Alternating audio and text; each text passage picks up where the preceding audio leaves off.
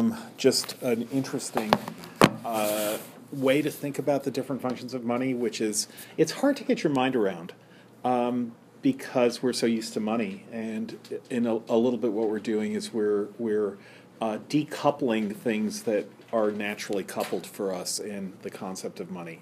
Um, but one way that I was thinking about it is something that I saw recently on Perry on an episode of Perry Mason. Do you guys watch Perry Mason? Do you know about Perry Mason? He's like a, a lawyer, right? Yeah, he's played by Raymond Burr, who's also the villain in in Rear Window, and a very strange, charismatic actor uh, from the 1950s. I think he died in the 80s. He was also on a show called Ironsides later on. And he is a strange, charismatic, very powerful presence both on screen and on TV. And he plays a defense lawyer. These are a series of novels that were written by, I think, a syndicate um, under the name Erle Stanley Gardner in the early ish and middle part of the 20th century. And Perry Mason always figures out who done it. And the way, what always happens is there's a courtroom confrontation where he brings a witness up and then he starts badgering and hectoring the, the witness and the witness finally breaks down and admits that they did it that the defendant was innocent and that they, they had framed the defendant and so on. And apparently there's something like 167 hours of perry mason which is you could watch it nonstop for a week without going to sleep and without eating and without going to the bathroom, and you would uh, be able to watch Perry Mason for the entire week. There may be even more than that. Actually, I think I'm underestimating how much there is. There's a lot of Perry Mason. Perry Mason is fun. If you you can watch it on MeTV, and you should, because do you have better things to do with your time?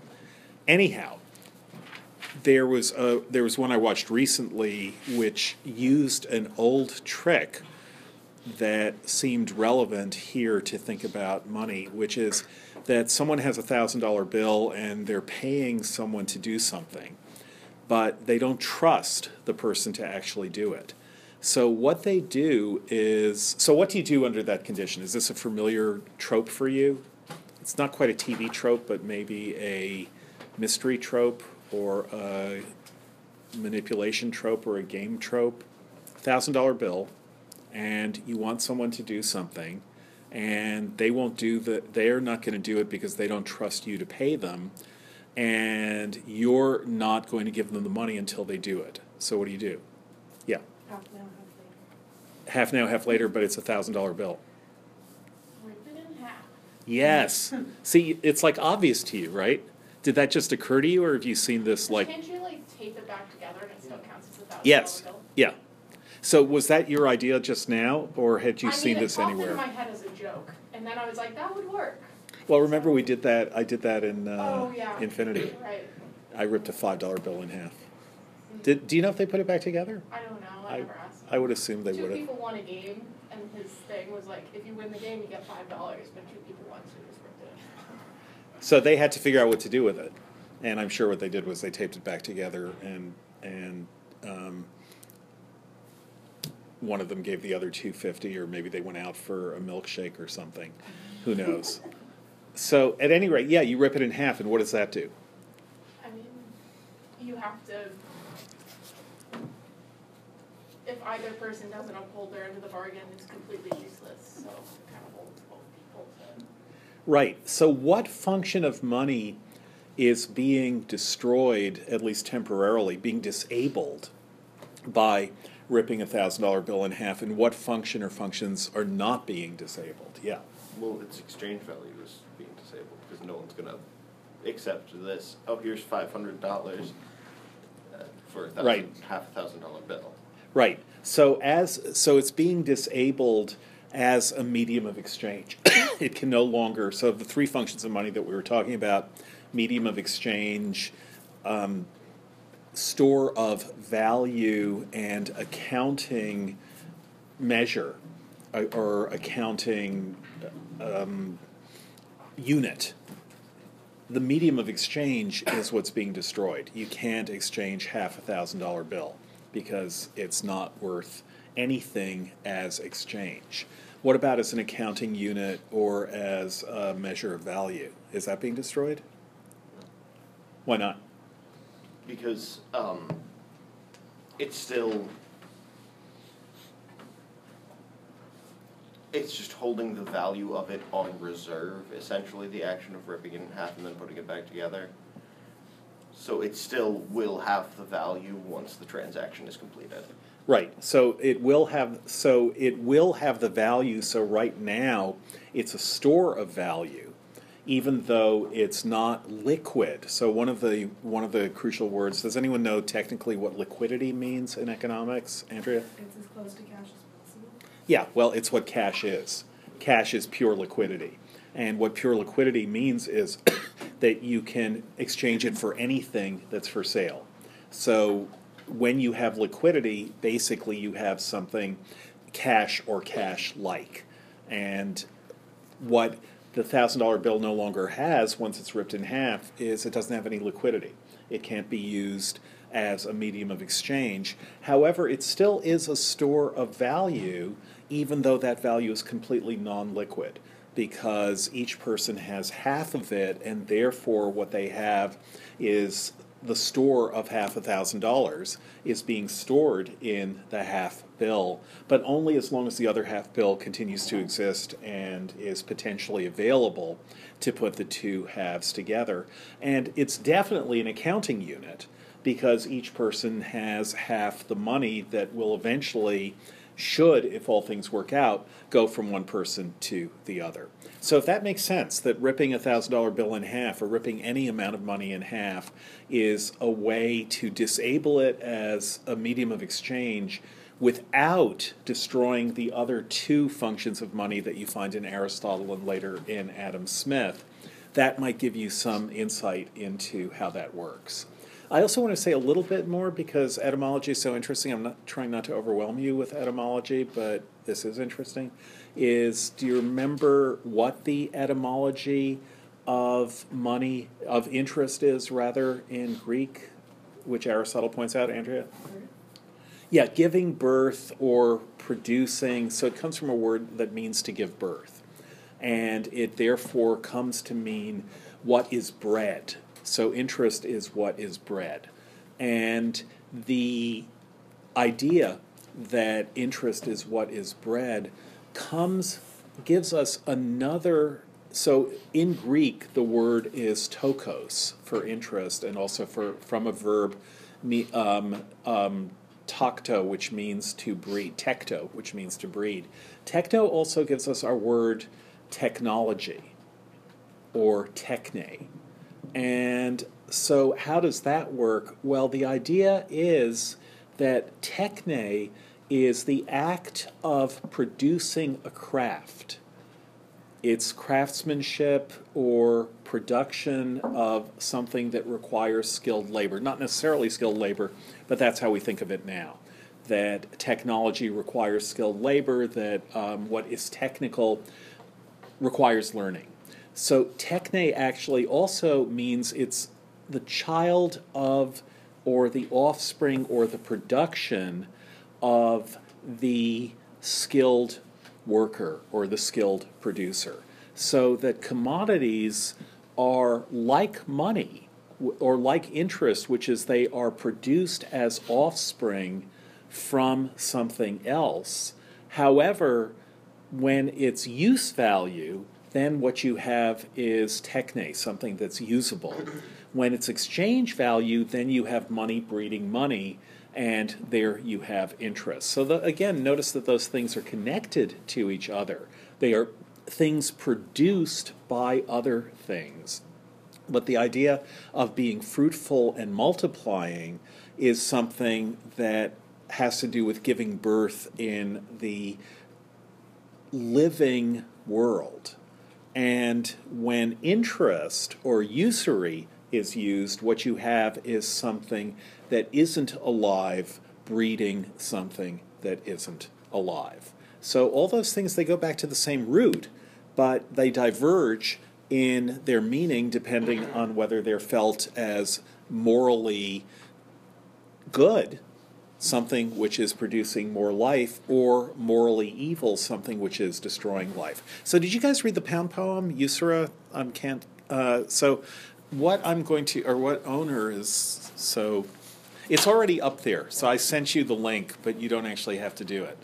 Um, is Pound reading the poem himself? Do you guys do you guys know about Ezra Pound at all? What do you know? Uh, he was a poet. Okay, hence hence he wrote a poem. Good. Oh yeah, he's that he's that poet guy. Yeah.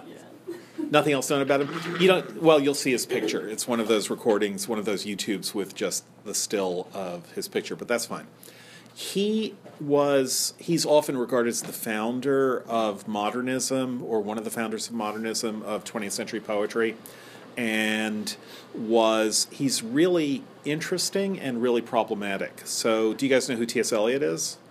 So Pound essentially was took T.S. Eliot under his wing, and The Wasteland, which is Eliot's most famous poem, is a poem that was twice as long when Eliot wrote it, and Pound cut it in half. And you can actually find that the, the manuscripts with Pound's cuttings and suggestions are have been published.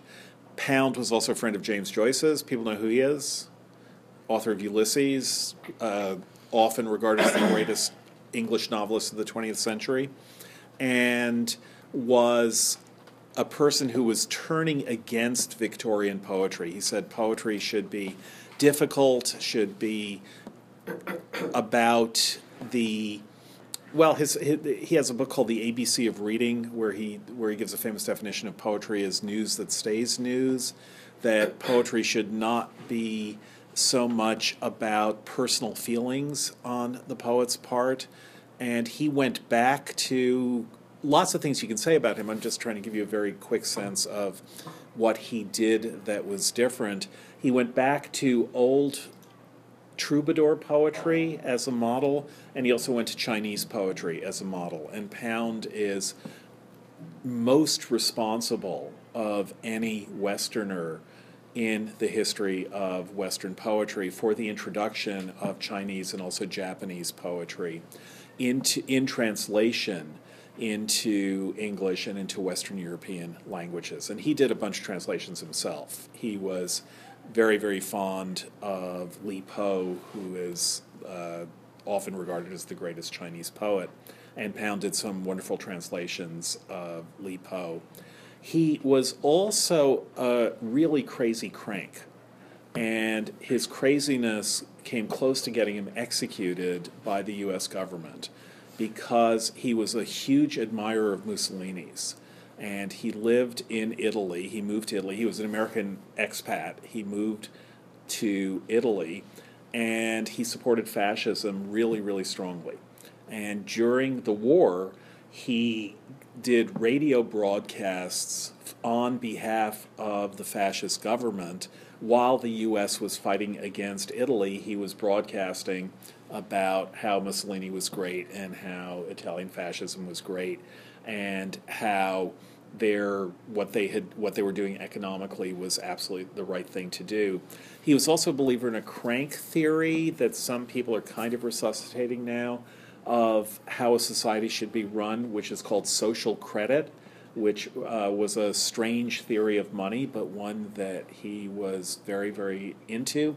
And but the main thing to know is that he was a fascist. After the war, he was arrested. He wrote some of the cantos, which is his gigantic book, his major work, his gigantic book of poems, in prison. First in a prisoner of war camp under American supervision, and then later, while he, when he was being accused of treason, he was eventually not put on trial for treason because a psychiatrist whom I actually met when I was giving a talk for Brandeis, I met one of the psychiatrists who examined him, and because there were so many people on his side, like T.S. Eliot and William Carlos Williams and other really major figures within American literary culture at the time, they cooked up the idea that he was insane.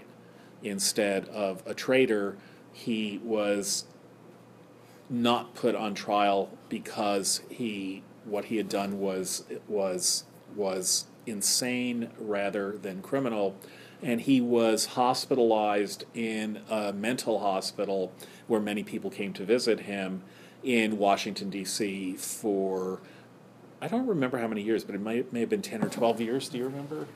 I think it was 10 or 12 years. Eventually, he was let go and moved back to Italy, where he maintained an almost total silence when talking to the press or anyone else, bitter and angry and feeling how terrible it was that fascism had lost. And he, a friend's father, who was a ma- who was a major artist, was sitting in a cafe in Venice, and Pound walked in, and he actually did a drawing of Pound at the next table. So uh, I actually, my friend gave me that drawing, so I'm very happy about this. But he was specifically pro fascist because he's anti Semitic. And he was anti Semitic because he was anti usury and he saw, just as the Christians do in The Merchant of Venice, he saw the Jews as the reason that everything was so terrible, that it was Jewish moneylenders who were lending money out at usurious rates of interest that caused everything that was terrible about the world. So he had, does have this great canto on usura, which is the one that you read, which is claimed to be not anti Semitic, but it's clearly at least the root of his anti Semitism. And, or you could say his anti usury attitude is turns into anti-Semitism, or his anti-Semitism takes the form of being anti-usury. And the question, how anti-usury should one be, and what is usury? That's something we'll talk about. But get the poem up if you have it, and you can listen to Pound reading it. So this is before the war that he's reading it. And so that you don't continually misunderstand, usury and interest are not the same thing. Usury is a charge made for the use of money, regardless of production and often regardless even of the possibilities of production.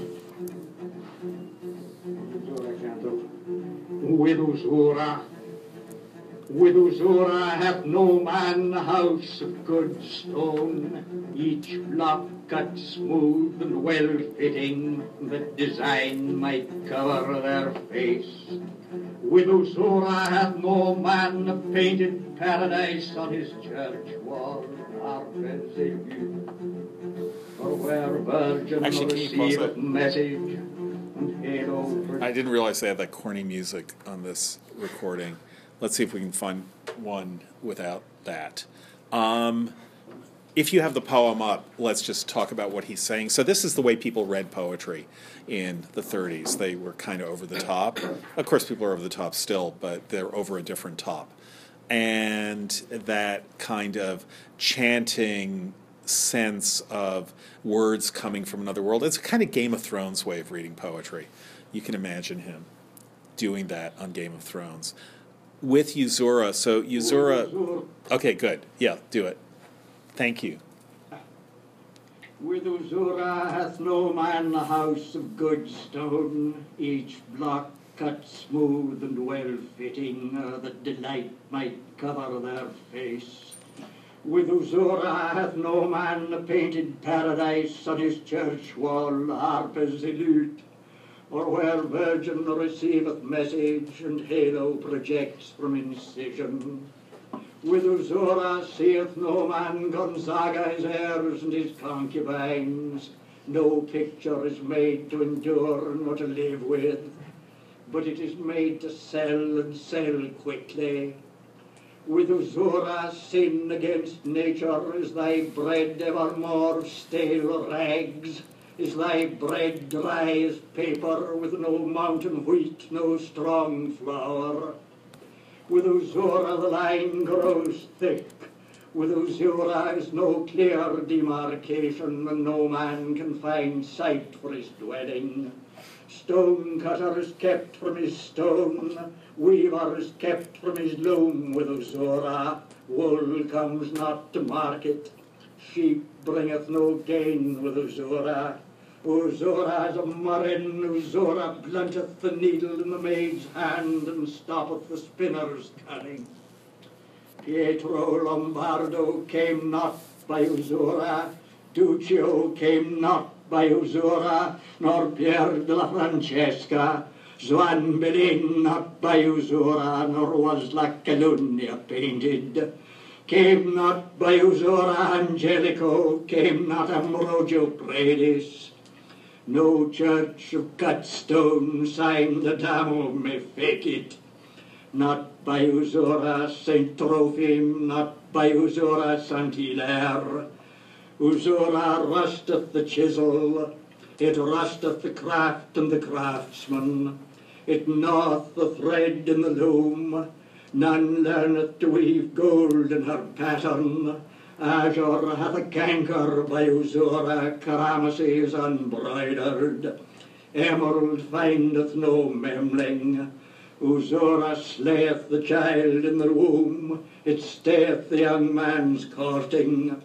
It hath brought palsy to bed, lieth between the young bride and her bridegroom, contra naturam. They brought whores for Eleusis, corpses are set to banquet at behest of Usura.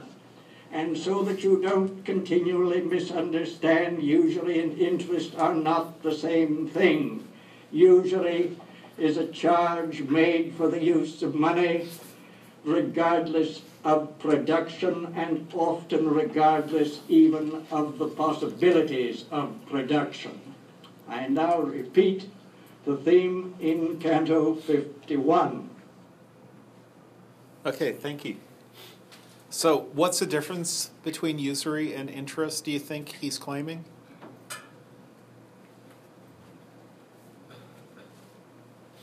So that you don't misunderstand? Yes, Joseph. So I think usury is his definition of it is what we consider interest nowadays, and his definition of interest would be just a uh, a cut of what you produce. Okay. So it's like a it's like be a, a charge on assets versus interest. That's the way I'm understanding it. Okay, so usury is a charge on assets. Say more about that. No, so his definition of interest would be well, is that right? All right, so let's let's let's think about it in terms of the Merchant of Venice. So in the Merchant of Venice, which you guys read for today, I'm sure, and are ready for the quiz I'm about to give, I'm certainly positive. Okay, good. Just wanted to be sure you were ready. In the Merchant of Venice, the situation is one where there are. I mean, this is one of this is. I I think that Buchan is pretty good about describing the different financial situations of the different kinds of character so that you have a merchant who's that antonio in the merchant of venice okay you have a money lender shylock you have a rich woman for whom money is not business that is who is old money as opposed to new money. Everyone knows that distinction between old and new money. And the idea about old money is that, uh, that one, of, one, of the, one of the sayings, one of the proverbs that Marx really likes as telling eh, that he has a footnote about in Capital is the old proverb pecunia non olet and I'm sure your Latin is good enough to remember that that means money does not smell. So that's why people put it in their mouths. It's disgusting.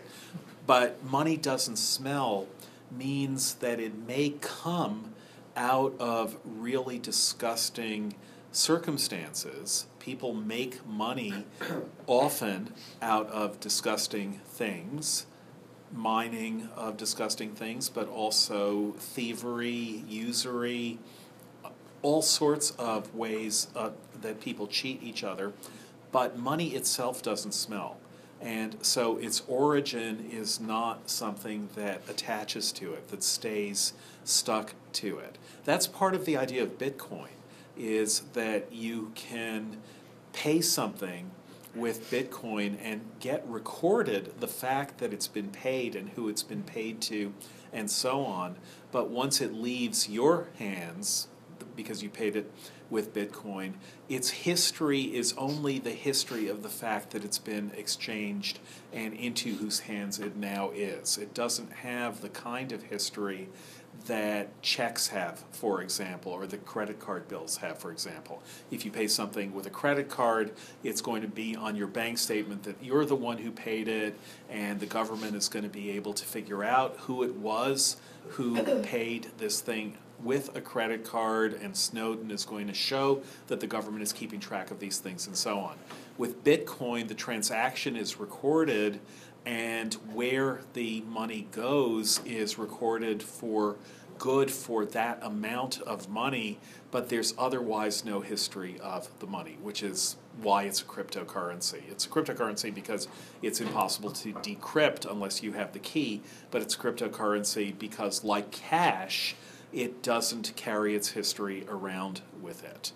And therefore, the idea that money doesn't smell is the idea that money doesn't carry its history around with it. It's washed clean in each transaction. Some of you may know, I don't know if this is still true, but it was a really interesting factoid of the 90s that something like 20% of $50 bills in Miami, what am I going to say? Do you know? Have cocaine on them? Have cocaine on them. Yeah. So uh, people were kind of smelling through money. That is what they were. What people were doing was a '90s thing.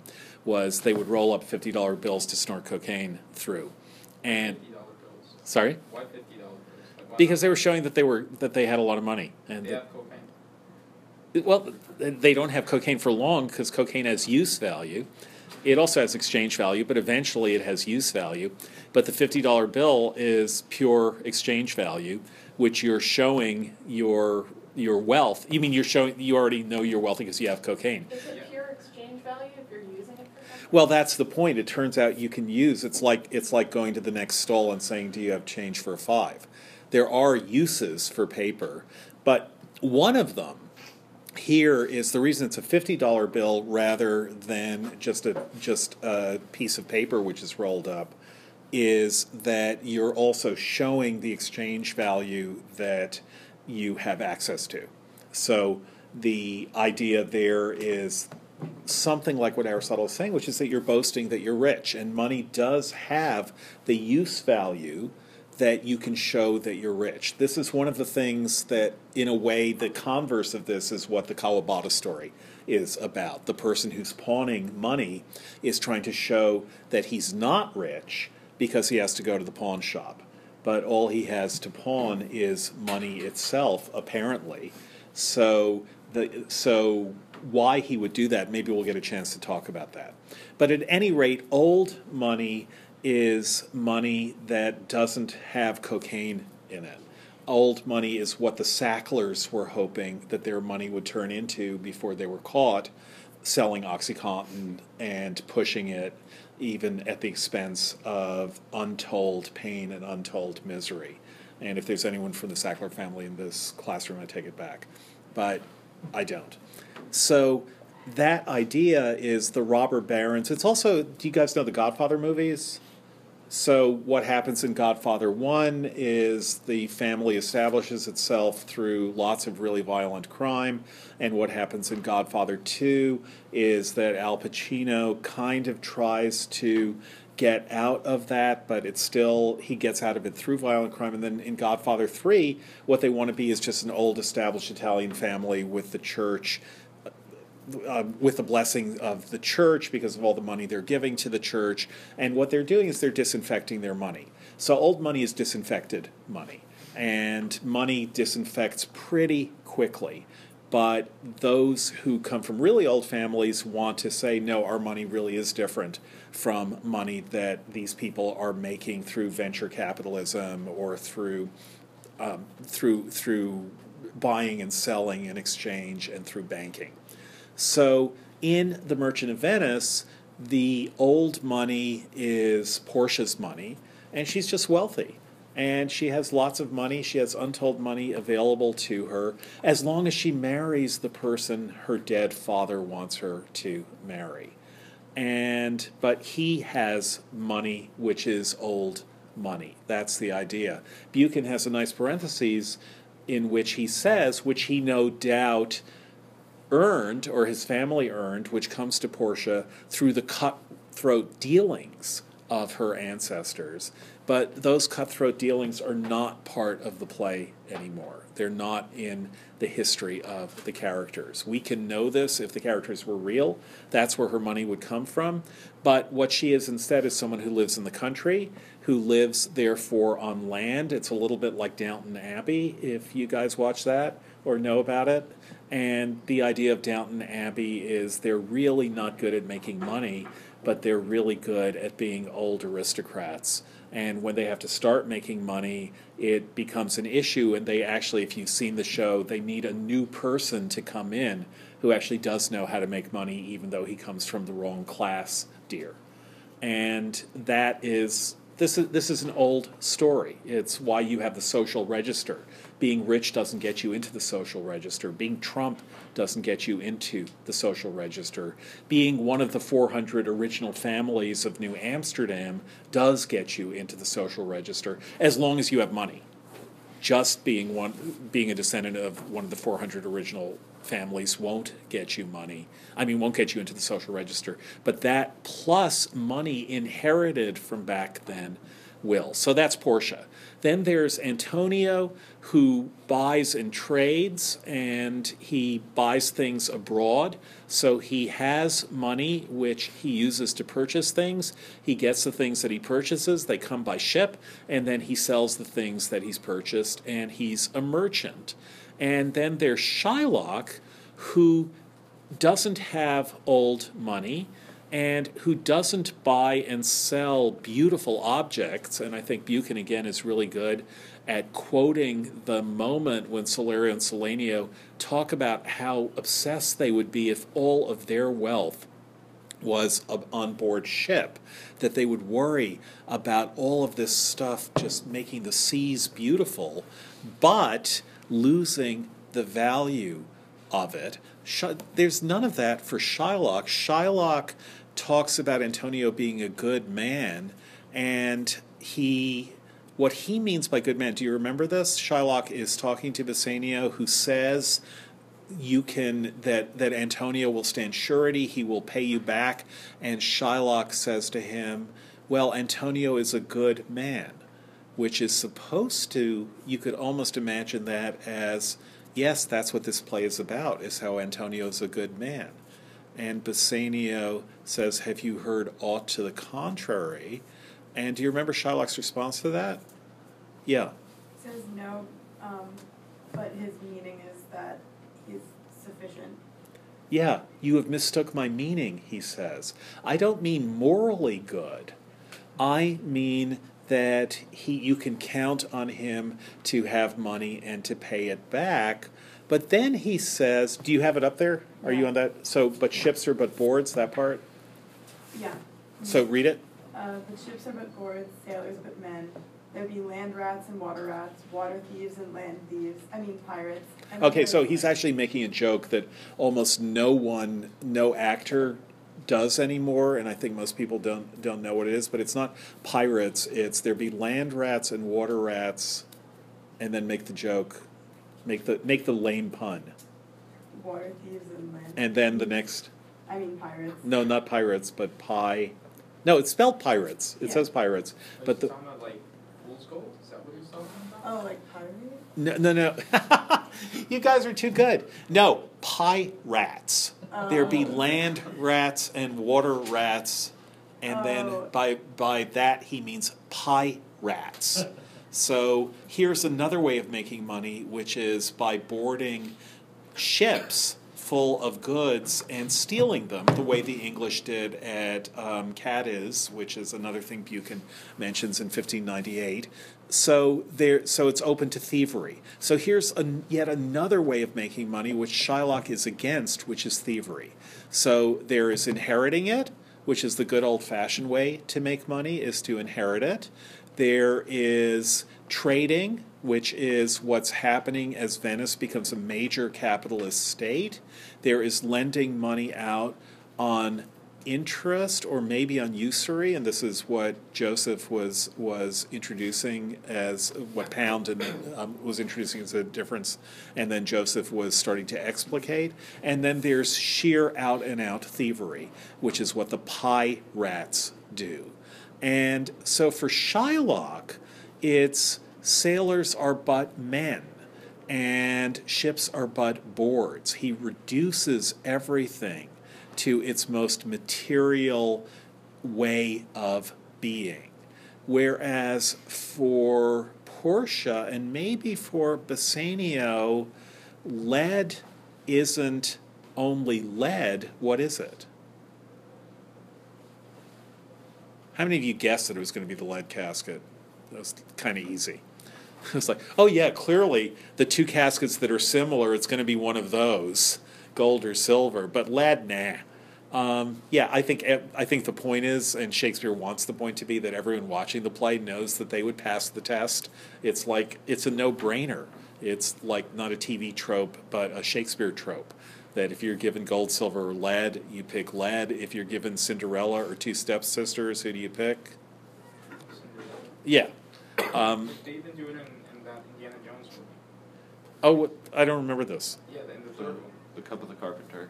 Yeah. Oh, That's okay. wood, and there's like a million that are made. Yeah, yeah, yeah, yeah, yeah. Right, good.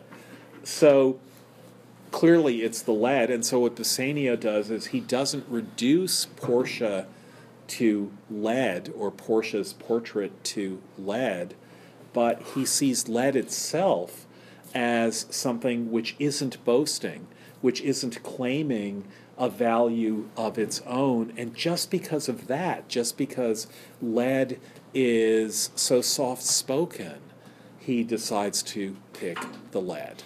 And so there are two vectors, you could say, in the Merchant of Venice. There's the Shylock vector, which is good means sufficient, that is able to pay back. Sufficient in the same way as in the Kawabata story, the pawnbroker's son would need to go look at the house to see whether the person that he's lending money to is sufficient, has enough of his own possession to pay back the money. So Shylock is taking good is a word meaning sufficient. Mercy is a word meaning compelled.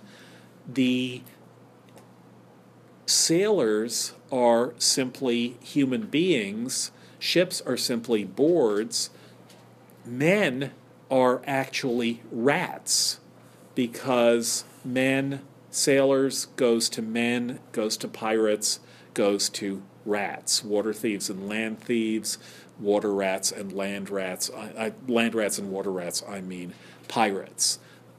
Portia goes the other way. For Portia, everything that looks like it's simply an object becomes more and more important, not for what it is as an object, but for its symbolic value. What's the most important aspect of that?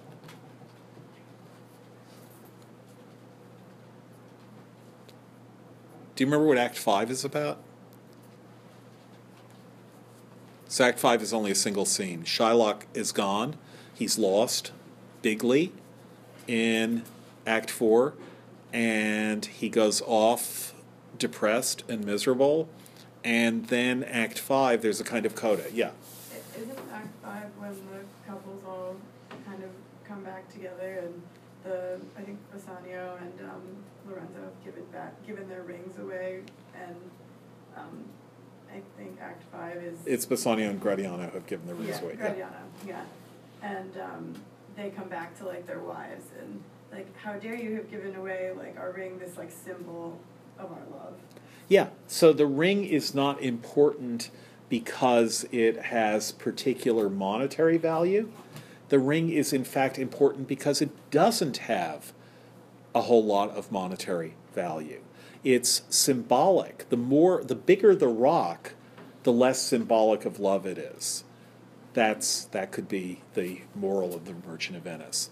The point about the ring, and it's what Bassanio says, is that it's got a little inscription in it. It's just Cutler's poetry. It's it's a not very valuable ring with a not very valuable line of poetry in it, which is "Love me and leave me not," and it doesn't have that much value for itself. That's why Portia, in disguise, says, "This is all I'm asking from you is the ring." Remember the trick? What's the trick? How does she get the ring when she's in disguise?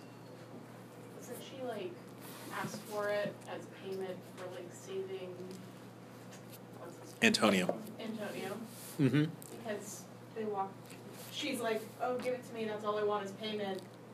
I think they're hesitant to give it to her, but they eventually do. So Uh-huh. Portia's like seeing if they'll give away the ring. Right. Yeah. So Portia there is a little bit like God in the Bible, which is that he, that she is tempting really hard. She's tempting Bassanio to break a vow that he's made. And it's a really difficult temptation. It's not a temptation where we think Bassanio is wrong to give away the ring, given what he knows. And he gives away the ring. How justify him, someone? I mean, we know it's wrong because we know that's Portia.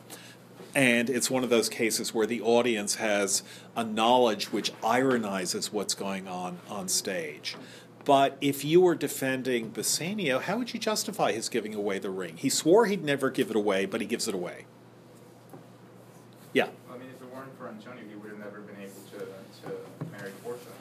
Okay, but he's giving it away. Antonio's fine. And the lawyer is, who is Portia in disguise, is asking for the ring for symbolic payment. That's what he says. That I just want this as symbolic payment. First, he says, just well pleased is paid enough, and I'm well pleased. I did I did what I wanted to do, and I'm glad that I did it. And however, if you insist on giving me something for what I did, which he does do, he's saying, you know, don't go away without taking something for the fact that you saved my friend's life. Plus, saved him 3,000 ducats, although that's not the important part. But that you saved his life, take something for that. So notice that what begins as an act of friendship, now Bassanio wants to turn that into some kind of monetary transaction. It's like when someone takes you out to dinner and you insist on paying half, what you're doing is you're refusing an act of generosity on their part. And insisting on paying yourself, if you insist too strongly, what you're doing is showing ingratitude. Because what you're doing is saying, I don't want to show you gratitude, I want to pay my own way. So there's a little bit of that, not a lot, but a little bit of it in Bassanio saying, and Antonio saying, take something for what you've done. Make this into a financial transaction. And then Portia says, okay, I'll take the littlest thing that you have, namely that ring. And when Bassanio doesn't want to give it to her, Portia's amazed that I'm just asking for a little symbol when you offered to pay me. I'm being kind enough to accept your offer and not just lord it over you as though I'm an aristocrat who just goes around saving the day and is superior to you. Sure, I'm a lawyer. If you want to pay me something, go ahead and pay me, but it will be a symbolic payment. And once it's a symbolic payment, then Bassanio's refusal of it becomes a symbolic refusal. It's as though he's showing much more intense ingratitude by not giving the ring up than he was showing by offering to pay at all. She's saying, Give me just a symbolic token of our friendship. And he's saying, No, I'll give you as much money as you want, but no symbolism between us. And that's really hard on him. And he also says, or what Antonio says, Antonio gives him a good reason to give up the ring, even though his wife said not to do it. Do you remember what Antonio says? He says if your wife isn't a mad woman, she'll totally understand.